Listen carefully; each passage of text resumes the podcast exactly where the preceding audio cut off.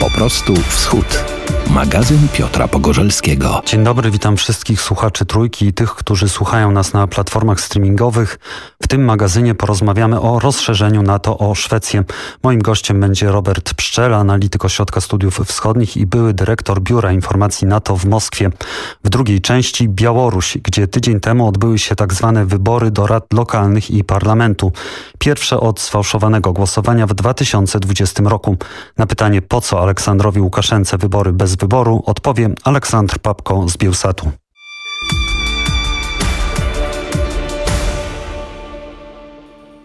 Parlament w Budapeszcie ratyfikował w poniedziałek członkostwo Szwecji w NATO. Rząd Viktora Orbana wielokrotnie podkreślał, że Węgry nie będą ostatnim krajem sojuszu, który wyrazi na to zgodę. Jednak Budapeszt był właśnie ostatnim państwem, który ratyfikował członkostwo Szwecji w NATO. Łączymy się z Brukselą, gdzie jest Robert Pszczel, analityk Ośrodka Studiów Wschodnich i były dyrektor Biura Informacji NATO w Moskwie. Dzień dobry. Dzień dobry, dziękuję za zaproszenie.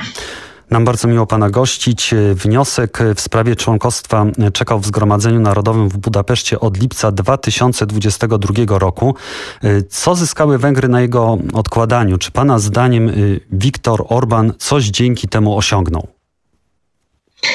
No, to jest troszkę zagadkowe, dlatego że w przypadku Turcji, która też blokowała, tam były bardzo konkretne sprawy. To jest taka niestety, no można powiedzieć, specjalność turecka, czyli takie wprowadzanie elementów transakcyjnych do różnych rzeczy, które nie mają wiele ze sobą wspólnego.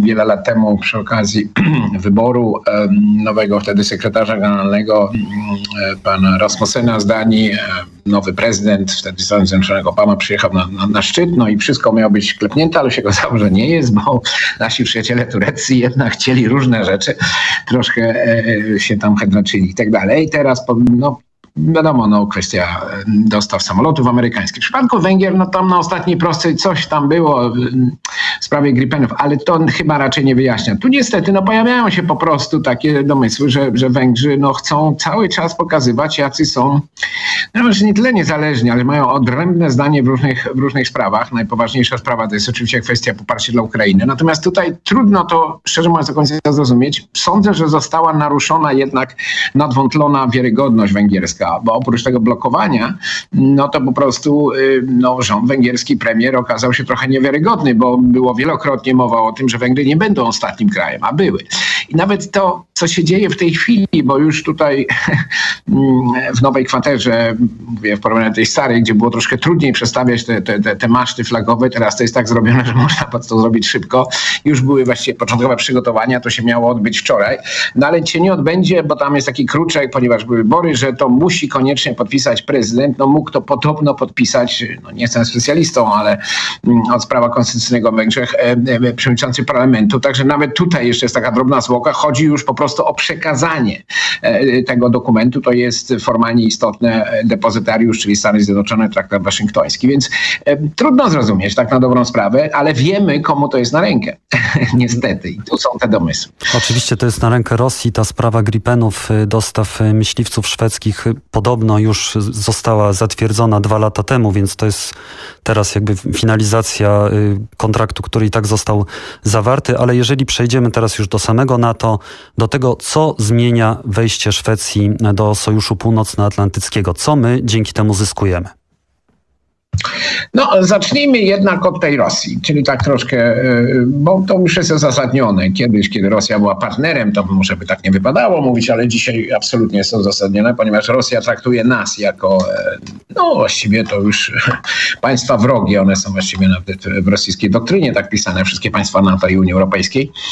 E, to może posłużę się takim porównaniem muzycznym, prawda, bo akurat się program zaczął, muzyka węgierska być może nie jest teraz zbyt popularna w Szwecji, czy nie będzie. Natomiast taki paradoks akurat no, w Rosji muzyka szwedzka jest dosyć popularna. Oczywiście to jest ABBA, ale również taka muzyka heavy metalowa. No więc też jestem ciekaw, co się zdarzy. Ja miałem taki wywiad parę dni temu dla telewizji niezależnej rosyjskiej i powiedziałem, że no, dzisiaj to już raczej w Rosji się powinien już nie, nie tyle heavy metal kojarzyć e, z muzyką, tylko z gripenami. Z łodziami podwodnymi, bo to jest to, co na przykład konkretnie wnosi Szwecja do, do sojuszu. Zamiast aby mm, porównanie, skojarzenie raczej z Gotlandią, czyli tak zwany niezatapialny lotniskowiec, bardzo ważna wyspa. Jest parę innych rzeczy, ale sprowadza się to po prostu i zwyczajnie do tego, że to jest oczywiście porażka polityczna, co też ma znaczenie wielka dla Rosji, bo 200 lat neutralności, która Szwecja jakby zdecydowała się e, pogrzebać czy, czy odejść od tego, Przyczyna jest jedna, to jest, to jest e, po prostu barbarzyńska wojna rozpoczęta przez Rosję i agresywne zachowanie rosyjskie wobec wszystkich krajów, e, w tym również wobec Szwecji. Dla NATO bardzo ważne jest rozciągnięcie tej tak zwanej flanki wschodnio-północnej. To jest kwestia oczywiście Morza Bałtyckiego, ale nie tylko. E, mm, Szwecja wnosi do sojuszu, to nie jest, no w porównaniu do zimnej wojny, kiedy Szwecja miała tam sto kilkadziesiąt, e, ponad sto tysięcy w każdym razie sił zbrojnych, profesjonalnych, w tej chwili to jest tylko kilkanaście. No to jest oczywiście jest jeszcze Gwardia Narodowa i, i, i Szwedzi parę lat temu zresztą wrócili do, do jakby do, do również naboru, e, nie, czyli nie tylko, nie tylko się posiłkują siłami e, zawodowymi, e, ale przemysł na przykład, bardzo mocny, znaczący, produkujący wiele ciekawych rzeczy. Część tych produktów przemysłu obronnego szwedzkiego trafia do, do, na Ukrainę, to też trzeba podkreślić. Szwecja ma też duże mm, dużą renomę, jeśli chodzi o sposoby na przykład przygotowania społeczeństwa do, do walki z dezinformacją na przykład. Więc tu jest cały szereg rzeczy, y, które, które mają znaczenie i po prostu wzmacniają NATO, zarówno jeśli chodzi o terytorium, jeśli chodzi o, o kolejne siły zbrojne, system obronny. No z drugiej strony oczywiście NATO też coś wnosi i, i, i są przyczyny, dla których Szwecja y, y, o ten, z tym wnioskiem wystąpiła, tak jak Finlandia. Więc to są dobre po prostu wiadomości e, dla nas, aczkolwiek przyznajmy, że Szwedzi mają też jeszcze sporo pracy domowej do wykonania, dlatego że dopiero niedawno osiągnęli, czy w tym roku osiągną 2% wydatków na obronność, Finowie to zrobili wcześniej.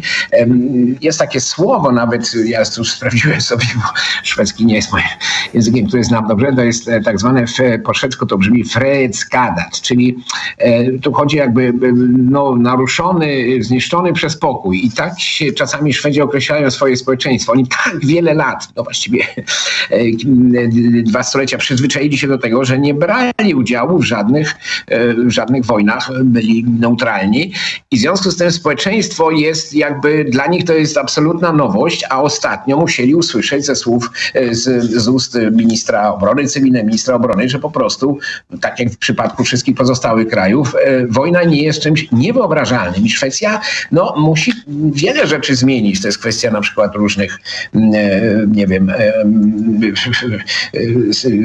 wrażliwości na przykład na, na, na, związane z faktem, że, że część bardzo istotnej elementu infrastruktury krytycznej, na przykład cały, cały transport w Sztokholmie jest, jest własnością, czy jest operatorem, jest firma no, w Hongkongu, ale kontrolowana przez oczywiście władze e, w Chinach i tak dalej. I tu jest także Szwecja ma do zrobienia dużo pracy domowej, ale nie ulega wątpliwości, że to jest wzmocnienie NATO, a tym samym jest to zła wiadomość dla Rosji. To jest klub program. Tak, ale z drugiej strony w tym tygodniu mieliśmy orędzie do Zgromadzenia Federalnego Władimira Putina i on właściwie poświęcił e, dołączeniu Szwecji i Finlandii do NATO jedno zdanie, gdzie powiedział, że trzeba tylko wzmocnić e, grupy wojsk na zachodnim strategicznym kierunku. Czyli wydaje się, że na razie przynajmniej Rosja nie reaguje nerwowo. Czy te reakcje nerwowe już miały miejsce, jak Finlandia i Szwecja zapowiedziały, że dołączą do NATO? Tak, znaczy w jakim sensie to, to wynika, z, znaczy jest kilka powodów. Rosja, oczywiście, że to, to, jest bardzo, nie wiem czy słowo zdenerwowana, ale jest, jest, jest, jest bardzo tym, to są złe wiadomości dla Rosji. E, po pierwsze, były już wypowiedzi formalne, tam MSZ-u i tak dalej, prawda, e, przy okazji samego złożenia wniosku. E, bardzo agresywne oświadczenie wydał bodajby chyba trzy dni temu ambasador czy ambasada rosyjska w, w Sztokholmie No i tam cały czas mówi się o tym samym, to jest takie łajanie, że tak powiem, cóż to za błąd, jak to Szwecja na tym źle wyjdzie, staje się satelitem Stanów Zjednoczonych i tak dalej, i tak. Natomiast z punktu widzenia odpowiedzi to się powtarza ta fraza mm, tak zwane techniczno-wojskowe, prawda, reakcja. No i Putin jakby tutaj uznał, że to już jest jakby znana rzecz i tak dalej. Jest kwestia oczywiście, że Rosja idzie w kierunku, czy podjęto tam decyzję o tworzeniu nowych, nowych okręgów, które jednocześnie będą dowództwami, tak zwany okręg leningradzki, który miałby jakby być e, potencjalnie mm, związany z tym teatrem działań właśnie na Morzu Bałtyckim, czy dotyczy Szwecji. E, natomiast prawda jest też taka, że Rosja, e, jakieś pogróżki w tej chwili Rosji nie brzmią przesadnie, przesadnie przekonywująco, no bo wszyscy wiedzą, że Rosja jest zaangażowana tak intensywnie i ma niewielkie, jeśli w ogóle rezerwy, na dzień dzisiejszy oczywiście, z punktu widzenia, dla przykładowo, no jakieś tam dodatkowe rozmieszczanie mm, e, w przypadku Finlandii, tak, no najdłuższa granica w tej chwili, Rosjanie właściwie odpuścili tą granicę. W przypadku Szwedii też można by sobie wyobrazić jakieś wzmocnienie znaczące, jakieś e, pokazy siły, jeśli chodzi o statki na Morzu Bałtyckim. No tego nie ma, bo Rosja jakby nie bardzo może sobie na to pozwolić. Natomiast jest kwestia potencjalnych ataków hybrydowych i, i jak to powiedział zresztą premier Szwecji w odpowiedzi na właśnie te wypowiedzi ambasady rosyjskiej, Szwecja już jest celem ataków, więc to jest nic nowego dla Szwedów, a poza tym wiedzą doskonale, jak to wyglądało. To jest kalka swego rodzaju reakcji na, na, na wstąpienie e, Finlandii. Także nie ma tu nic. Trudno jest Rosji czymś zaskoczyć w sensie jakichś tam nowych, te groźby się powtarzają i, i, i się troszeczkę, można powiedzieć, przejadły. A na ile y, kwestia obrony Finlandii jest związana ze szwedzką infrastrukturą? Bo mówi się właśnie, że bez tej szwedzkiej infrastruktury drogowej, baz morskich, lotnisk nie da się obronić Finlandii. Czy to jest Pana zdaniem prawda? No, ja, to jest troszeczkę taka dyskusja. Znaczy, po pierwsze, no, mówimy o pewnych już kwestiach dosyć takich wrażliwych, bo to, to, to wszystko w tej chwili to jest bardzo istotne, żeby Szwecja faktycznie ta kropka na i została postawiona, bo oczywiście proces przystosowywania się Szwecji do standardów NATO, jakby integrowania Szwecji, on trwa wiele lat, dlatego że nawet jeszcze zanim złożyli wniosek, no to Szwedzi bardzo blisko współpracowali już tak samo jak Finowie po 2014 roku, czyli ta zwana interoperacyjność, to, to, to, to nie trzeba było się tym zajmować y, teraz, y, w ostatniej chwili. Po drugie, mm, e, po drugie to jednak członkostwo wiele zmienia, dlatego że jest różnica po prostu pomiędzy artykułem 5 a e, dostępnym na kraju, który jest członkiem i można go w tym momencie formalnie włączyć do wszystkich planów obronnych, a one nie obejmują tylko w przypadku Szwecji, to nie dotyczy Finlandii, ale przecież jest, jest Norwegia, wszystko co się dzieje na Morzu Bałtyckim. E, przypomnijmy, w okresie zimnej wojny Szwecja korzystała nie z jakiegoś tam parasola, prawda, no bo nie była członkiem, ale to się nazywało wtedy taka, taka, e, jaka, taka, taka twór twórcze niedopowiedzenie. To znaczy Związek Radziecki do końca nie wiedział, bo były pewne porozumienia, w tym wojskowe ze Stanami Zjednoczonymi na przykład, jak się zachowa na to, prawda? Nie byli do końca pewni. E, teraz to już jakby jest e, mniej istotne, ale przypomnijmy, że kiedyś to w latach 80. jeszcze jakieś łodzie podwodne, nagle tam jedna się wynurzyła. To wszystko w tym momencie już nie jest tylko na barkach Szwedów, tylko jest na barkach całego NATO ze wszystkim, że tak powiem, co to oznacza, czyli e, oczy, uszy i tak dalej. NATO są otwarte również na Szwecję.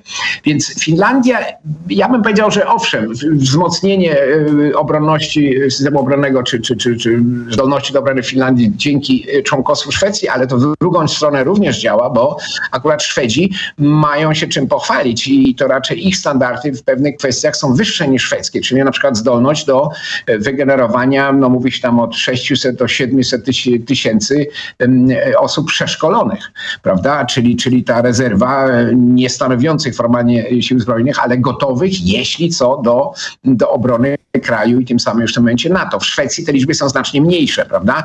Więc e, wydaje mi się, że to tam nawet taki lekki spór powstał pomiędzy szwedzkimi i fińskimi przyjaciółmi, kto tam więcej daje, ale to jest, powiedziałbym, twórcza rywalizacja. Nie ulega wątpliwości. Członkostwo Szwecji wzmacnia e, obronę i bezpieczeństwo Finlandii i innych krajów frontowych i, i, i na odwrót. Taka jest prawda. A na ile szwedzkie społeczeństwo jest przekonane do tego członkowstwa w porównaniu na przykład z fińskim? No bo Finlandia chyba bardziej odczuwa jednak to zagrożenie ze strony Rosji, a tutaj no, mamy tę całą historię neutralności szwedzkiej. Znaczy, tak, to jest dobre pytanie, wie pan, bo rzeczywiście, co, aczkolwiek obydwa kraje przez lata e, e, były, miały ten status taki może nie, neutralności, wojskowej neutralności, tak, bo to już chociażby członkostwo w Unii Europejskiej już oznaczało, że nie można być w pełni neutralnym, ale, ale powody były troszkę inne. W przypadku Szwecji one były, no to w ogóle 200 lat, prawda, w przypadku Finlandii to bardziej toczyło tego, co się zdarzyło, e, powiedzmy, no, wojna fińsko-radziecka i potem no, częściowo właściwie okupacja, no różne historie, ta tak zwana lekkie ograniczenie suwerenności Finlandii i tak dalej. Więc powody były troszeczkę inne. E, natomiast społeczeństwo szwedzkie wykazuje, jeśli mówimy o badaniach opinii publicznej i tak dalej, jeśli mówimy o poglądach czy klasy politycznej, czy w ogóle wiodących partii, to tu nie ma wielkich różnic. To, to, to poparcie jest dosyć wysokie. Dlaczego? Dlatego, że po prostu po pierwsze już, jak wspomniałem, 2014 rok, nie można o tym zapominać, był takim no, rokiem, e, e, czyli oczywiście aneksja Krymu i zachowanie Rosji, to, to pozbawiło już Szwedów e, i Finów również jak gdyby złudzeń, że z Rosją można się dogadać, że to może być partner, bo przecież relacje były naprawdę bardzo dobre przez wiele lat. E, to, e, to jakby, e, tak, ten wątek romantyczny, tak to nazwijmy, i pewne inne sprawy dotyczące, nie wiem, jakichś bliskich relacji partii, zwłaszcza na przykład lewicowych, bo to też miało miejsce, zwłaszcza w okresie mm, czy zimnej wojny, ale nawet i po. To wszystko włożono do, do, do lamusa, dlatego że to już nie przystawało do, do rzeczywistości. I plus zachowanie Rosji, która właściwie robiła wszystko, co możliwe, Rosji putinowskiej, aby pokazać po prostu się z jak najgorszej strony, tak to nazwijmy delikatnie, czyli różne prowokacje, przeloty bez transporterów, samolotów, prowokacje na morzu, groźby, ataki cybernetyczne. No a przypomnijmy ostatnio, przecież to się również odbywało w, na terytorium morskim e, należącym do Szwecji, czyli kwestia tych, tych ktoś uszkodził te kable, prawda? I tak dalej. Więc wydaje mi się, że tutaj stosunek społeczeństwa szwedzkiego do członkostwa jest bardzo pozytywny, bardzo trwały. Poza tym Szwedzi, tak jak i Finowie, e, bardzo metodycznie podeszli. I ta dyskusja, e, która doprowadziła do, do aplikacji, ona była taka bardzo, bardzo poważna, więc tutaj wydaje mi się, że te fundamenty jakby są, są bardzo mocne. Natomiast druga sprawa to jest przystosowanie się w różnych e, aspektach, bo to nie jest aż tak, tak, tak mimo wszystko strasznie proste przejście od tak zwanej totalnej obrony, prawda, czyli poleganiu na samej sobie, plus tam oczywiście pewnej współpracy z państwami nordyckimi, jednak do systemu, w którym się integruje całkowicie w system obrony NATO. I to oznacza, że e, dobre wiadomości oczywiście dla Szwecji, że może korzystać z różnych benefitów, ale również i Szwecja musi w tym momencie większe e, zdolności wykazać, jeśli chodzi o na przykład e, no, przeszkolenie, przygotowanie, skonfigurowanie różnych jednostek, które będą służyć przecież w innych miejscach, będą służyć również do obrony innych krajów. I tutaj są już dobre wiadomości. Już Szwedzi zapowiedzieli włączenie się na przykład do, mm, e, do, do mm, obecności wojskowej e, w, w państwach bałtyckich. Także to jest proces e, nie tak prosty, ale bardzo powiedziałbym naturalny i, i, i jestem przekonany, jest, są podstawy do optymizmu, że zarówno społeczeństwo szwedzkie, jak i, jak i Szwecja jako państwo no po prostu bardzo szybko doszusuje do tych, do tych standardów, które w tej chwili są wymagane, bo również i świadomość zagrożeń w Szwecji jest, jest wyższa niż na przykład w wielu krajach Europy Zachodniej. To też warto o tym wspomnieć. Pan mówił o tym, że Szwedzi są y, uczeni walki z dezinformacją. Jak to wygląda? Czy to są programy edukacyjne w szkołach, czy to jest y, edukacja nawet na późniejszych etapach? No to jest e, tak, to jest bardzo takie wszechstronne i to trzeba przyznać i znowu tutaj nastąpiło wzmożenie e, takich e, kompleksowych wysiłków po, po 2014 roku.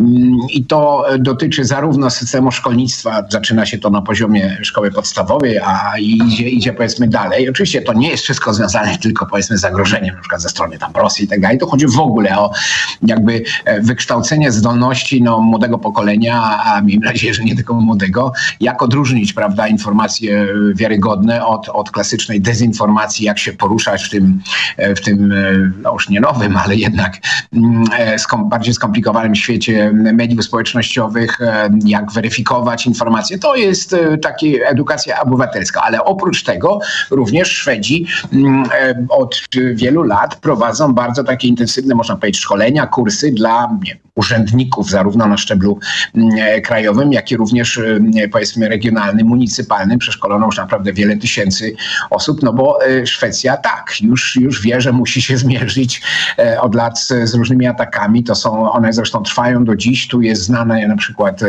problem wykorzystywania wszelkiego rodzaju oczywiście problemów, które się pojawiają. Na przykład no, były przecież różnego rodzaju zajścia związane tam z jakimś tam paleniem, prawda, Koranu. To było wykorzystywane przez, czy amplifikowane przez, przez różne farmy botów i nie tylko, które są związane z Rosją. I to wszystko trzeba umieć e, po prostu różnić z tym. Także tu Szwedzi, zresztą ich zdolności analityczne w tym zakresie, związane przede wszystkim z Ministerstwem Obrony, są e, bardzo, że tak powiem, cenione. Także to również jest coś, co Szwecja wnosi do NATO. E, Szwedzi mają zwykle wysokie mniemanie o sobie.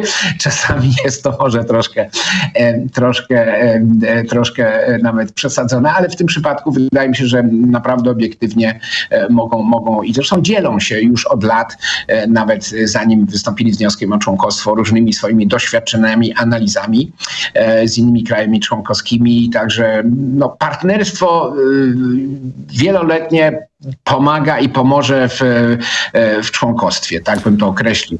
Możemy tylko pozazdrościć tej edukacji dotyczącej dezinformacji prosto z Brukseli. Rozmawialiśmy z Robertem Pszczelem, analitykiem Ośrodka Studiów Wschodnich i byłym dyrektorem Biura Informacji NATO w Moskwie. Bardzo dziękuję. Po prostu wschód. Magazyn Piotra Pogorzelskiego. W studiu jest ze mną politolog i dziennikarz Bielsatu Aleksandr Papko. Dzień dobry. Dzień dobry. W niedzielę na Białorusi zakończyły się trwające kilka dni połączone wybory do parlamentu i władz lokalnych. Do Izby Reprezentantów dostały się tylko prołukaszenkowskie partie, w tym największa Białoruś. Opozycja w ogóle nie została do nich dopuszczona. Y, po co w ogóle takie wybory zostały zorganizowane?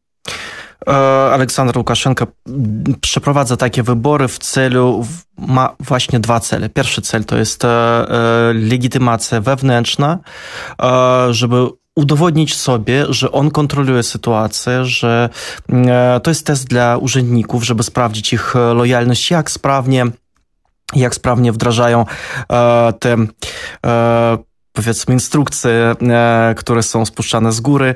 E, drugim celem jest e, legitymacja zewnętrzna, to znaczy Łukaszenko znowu chce udowodnić, że, że on jest właścicielem jest państwa i ma kon, kontrolę nad sytuacją i żeby jego uznali jako jedyny podmiot, z którym trzeba, trzeba negocjować na Białorusi. Jeżeli e, ta legitymacja zewnętrzna, mm, e, ten cel raczej nie został osiągnięty, nikt nawet nie zwrócił uwagi tak naprawdę e, na te wybory parlamentarne tak zwane wybory.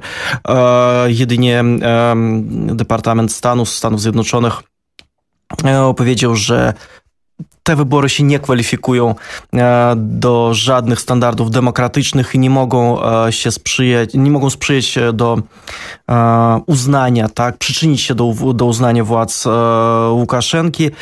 Mm, także ten cel nie został osiągnięty. Jeśli chodzi o tą legitymację wewnętrzną, znowu, to nie jest super trafne, trafne sformułowanie, ale znowu, jesteś, masz sytuację pod kontrolą, kiedy ciebie kochają, tak, lub się nie sprzeciwiają. I właśnie e, tymi e, prawie czterema e, latami represji Łukaszenko doprowadził do sytuacji, kiedy ludzie się nie sprzeciwiają, więc on czuje się teraz na górze właśnie, czuje się, e, czuje, że, że um, nomenklatura jest pod jego kontrolą, nomenklaturą urzędniczą, że społeczeństwo też nie buntuje się, więc on może kontynuować e, dalej swoją politykę i za rok przeprowadzić e, znowu tak zwane wybory prezydenckie.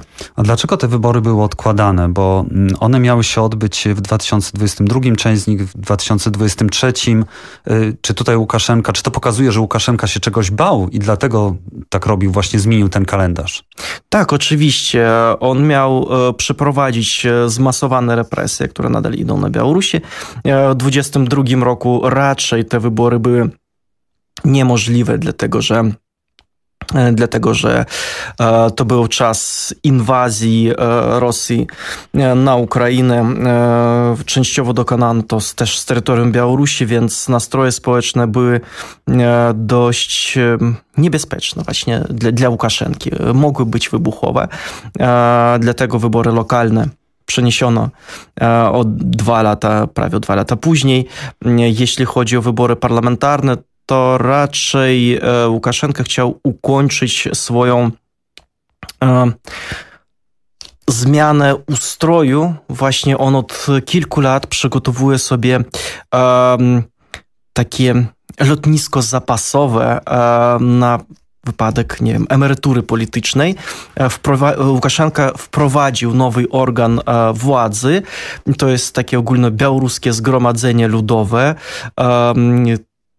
które jest nominowane, nie jest wybierane, ale które stoi ponad parlamentem i teoretycznie ponad prezydentem. Coś podobnego jako do Zgromadzenia Ludowego w czasach Związku Radzieckiego, które wybierało prezydium, czy raczej, e, raczej nawet nie Zgromadzenie Ludowe, a e, plenum, e, znaczy Plenum KC. Tak, KC, które ma swoje prezydium, to prezydium rządzi, e, panuje w kraju i tym, który jest e, e, pierwszym sekretarzem, tak, jest rzeczywistym kierownikiem państwa. Właśnie, Łukaszenka stworzył taki, taki organ. Do niego nominowanie, czy znowu wybory w cudzysłowie mają chyba odbyć się za rok też. To było takie rozwiązanie wzorowane po pierwsze oczywiście na e, czasach radzieckich, po drugie najprawdopodobniej na rozwiązaniu kazachstańskim czy chińskim. Stwarza się zupełnie kontrolowany poprzez e, dyktatora organ, który, jak już mówiłem, stoi nad prezydentem i nad parlamentem, który nie podejmuje bieżących decyzji, E, I więc e, przestarzały dyktator e, może spokojnie sobie odejść na emeryturę, kontrolować nadal sytuację, nie wtrącać się, nie rozwiązywać każdy, każdy problem, który pojawi się w państwie, ale żadna e, taka e, decydująca, żadne decydujące pytanie nie zostanie rozwiązane bez jego woli i znowu e, żadna, żadny atak teoretycznie na, na takiego kierownika tego zgromadzenia ludowego nie jest możliwy. Ale co widzimy w międzyczasie? E, w międzyczasie widzimy, jak e, sekretarz już były sekretarz um, Rady Bezpieczeństwa Kazachstanu, Nursultan Nazarbajew, został odsunięty bardzo szybko ze swojego stanowiska. Ludzie, których on nominował. On stracił wpływ. Tak, absolutnie, absolutnie. Więc jeżeli nie jesteś prezydentem, jeżeli nie podejmujesz na bieżąco tych wszystkich decyzji w kraju, znajduje się siła, która ciebie od, od władzy e, odsunie. Więc e, chyba e, rozwiązanie, które podejmie Łukaszenko już po przygotowaniu tego zapasowego e, miejsca do lądowania e, jest takie, że on obejmie stanowisko i prezydenta, i i e, kierownika tego Zgromadzenia Ludowego.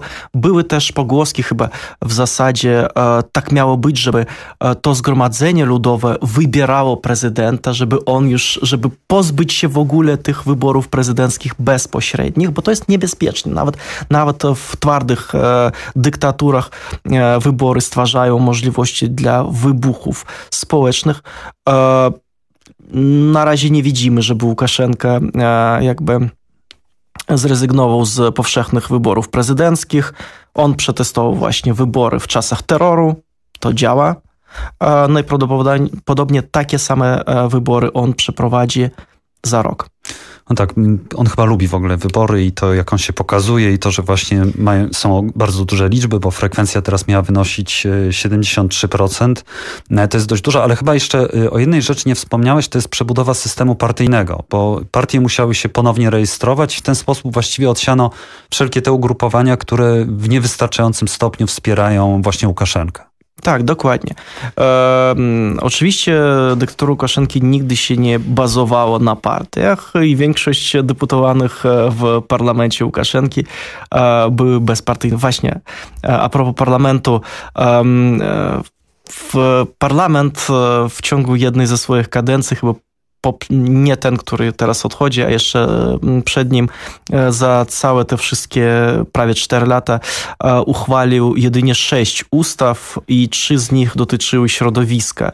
E, w międzyczasie, w międzyczasie Łukaszenka wydał, jeżeli dobrze pamiętam, około 300 dekretów, więc można sobie wyobrazić, jak idzie ten proces. Więc. Tak, tak, tak. Znaczy, e, sorry, ja y, muszę się poprawić, że z własnej inicjatywy y, uchwalił jedynie sześć ustaw.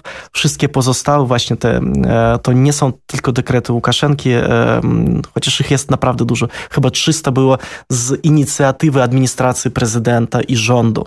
Więc oni po prostu przyklepują to, co, to, co rzuca się z władzy wykonawczej. Ale oni wszyscy zasiadujący, zasiadujący tam um, byli bezpartyjni. Teraz widzimy, że e, ze 110 um, jest um, 51 deputowany jest z nowo powstałej partii prołukaszenkowskiej Białoruś. E, kilka jest też takich e, kieszonkowych partii komunistycznej i liberalno-demokratyczny, które nie jest ani liberalne, ani demokratyczne. Też przedstawicieli partii byli w poprzednich poprzednich parlamentach, ale e, znowu nie było takiej szerokiej reprezentacji partii Łukaszenkowskiej. E, ci komuniści, czy tam ta partia liberalno-demokratyczna, czy jeszcze ileś partii kieszonkowych zajmowali razem mniej, e, mniejszy odsetek niż, niż, e, niż teraz.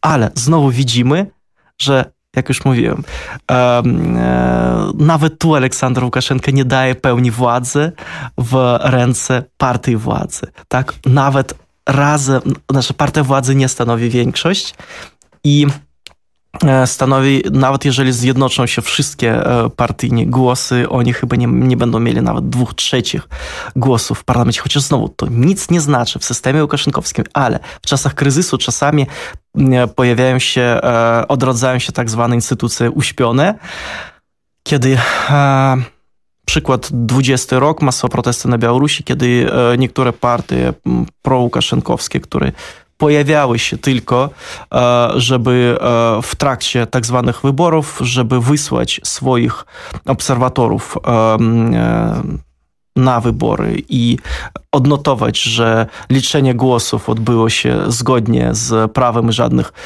naruszeń nie było odnotowane. Właśnie na tym polegały ich funkcje. I właśnie takie partie kieszonkowe, niektóre podpisały odezwę do, do władz, e, odezwę, która polegała na tym, żeby e, zatrzymać e, te, tą, tą przemoc, żeby znaleźć winnych w, w przemocy, w nadużyciach i, w tak dalej. brutalnych pacyfikacjach. Tak, w tych brutalnych pacyfikacjach.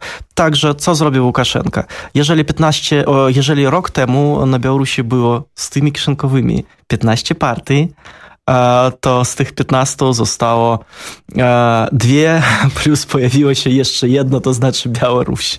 Dobrze, a co jest z partią y, Sejus, która miała być partią taką przyjaźni y, rosyjsko-białoruskiej? Bo tutaj były też chyba problemy z rejestracją tej partii i chyba w końcu został to tylko y, ruch działający, jak no, powiedzmy stowarzyszenie.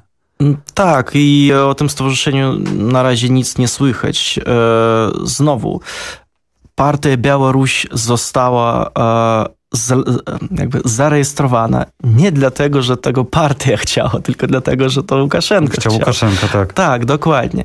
Więc e, ja e, przed chwilą słyszałem bardzo fajną analizę e, Ośrodka Studiów Wschodnim, Wschodnich o, na temat wyborów na Białorusi. Bardzo polecam.